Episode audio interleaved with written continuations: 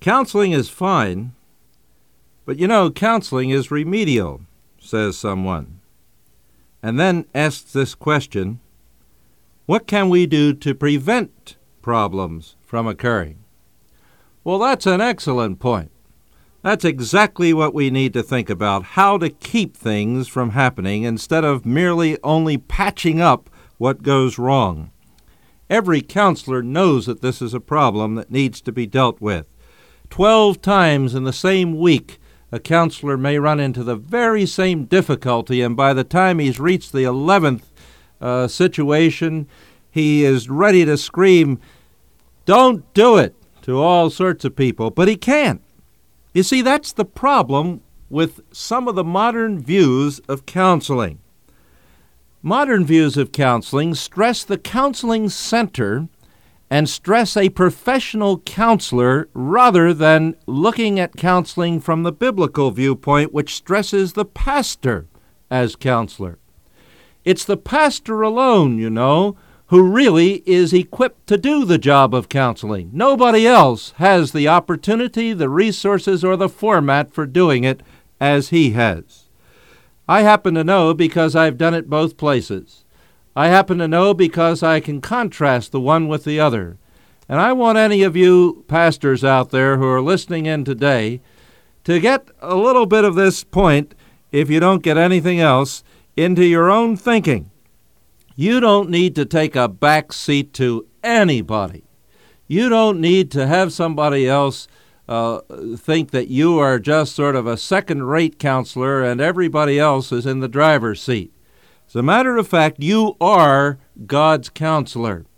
As far as the Word of God is concerned, the man who is called to a life occupation or a life calling in counseling is to be an ordained pastor of the Word of God. And the reason why a pastor and a pastor alone is adequately equipped is because he can do not only the job of remedial work, but he can also do the job of prevention. And it's that prevention we want to talk about during the next five sessions together, as well as today. Now, let's just think today about how the pastor's role and the pastor's role as counselor alone really equips him to do the preventive work that will keep people from falling into the problems of count that counselors encounter day after day. For example, this balanced picture of counseling is presented by Paul in Colossians chapter 1 verse 28 where he says, "We proclaim him, speaking of Christ, counseling every man and teaching every man with all wisdom that we may present every man complete in Christ. What is it that really is a complete ministry to a Christian? Well, it's not counseling alone, and it's not teaching alone. It is counseling every man and teaching every man. Together, you have the balance that's so deeply needed. You see, the one is remedial, the other is preventive. Counseling, remedial. Teaching, preventive. The pastor alone can get up on Sunday morning and preach the Word of God that will keep husbands and wives from falling into communication breakdowns. On Monday, Tuesday, Wednesday, Thursday, and Friday, he'll sit down with those who have failed to follow that advice and help them to come together into God's will again. But he has both sides of the picture. He can keep children from wandering through his Sunday school programs as he molds them and molds his teachers who teach them from wandering astray into ways that will destroy their lives and the lives of others around them. He has the opportunity to preventively teach the Word of God. And every counselor who teach who who counsels people knows that before long he just feels like shouting from the rooftops, "Look out! Don't fall into this. Look out for that problem. Avoid this one. The pastor doesn't have to go to the rooftops, he's got a pulpit. He can preach this week after week. He can preach the redeeming grace of Jesus Christ and that sanctifying power of the Holy Spirit, which can enable a man to keep him from falling into the same difficulties and problems that he sees people in day after day as he counsels them. And what's more, when he preaches the Word of God practically, out of his counseling experience in ministering that book to people, then he preaches the book in a way that rings bells with people. They vibrate to what he has to say.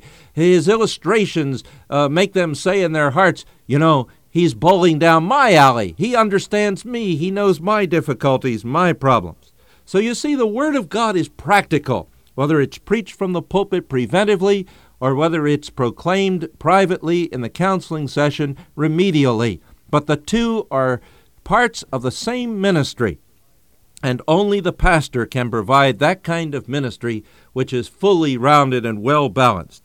You know, in 2 Timothy 3 16 to 17, where we read about the inspiration of the Scriptures, we're told that the Scriptures do four things for the Christian. First, of course, for the unbeliever, they tell him how to be saved. They tell him about Jesus Christ who came into the world to die on the cross in the place of guilty sinners, that all who through faith in him believe and trust in his work have eternal life. But then for the Christian, they go on to say that the Scriptures are profitable or useful for teaching, reproof, correction, and training in righteousness. They show us what God requires. They show us how we failed. They show us how to get out of the mess that we get ourselves into. But then they also train us in a new way of life to keep out of those problems. You notice in both of these instances, the pastor as the man of God who ministers the scriptures, the pastor as the one who tries to present men complete to Jesus Christ, is using the Bible both remedially and also to teach men how to stay out of sin. He's also using it preventively. So the Word of God has these two purposes and achieves them as they are ministered faithfully for Him. But notice one thing. As the pastor uses them, in both of these passages, Colossians 1:28 and 2 Timothy 3:16, we find that the pastor, in ministering the word, first works remedially, then he works preventively. But it's interesting over in chapter six of Ephesians, uh, uh, uh of Ephesians, that there the father in verse four is told to bring his child up in the discipline and counseling of the Lord. Here the order is reversed. Here in training a child, the preventive comes first.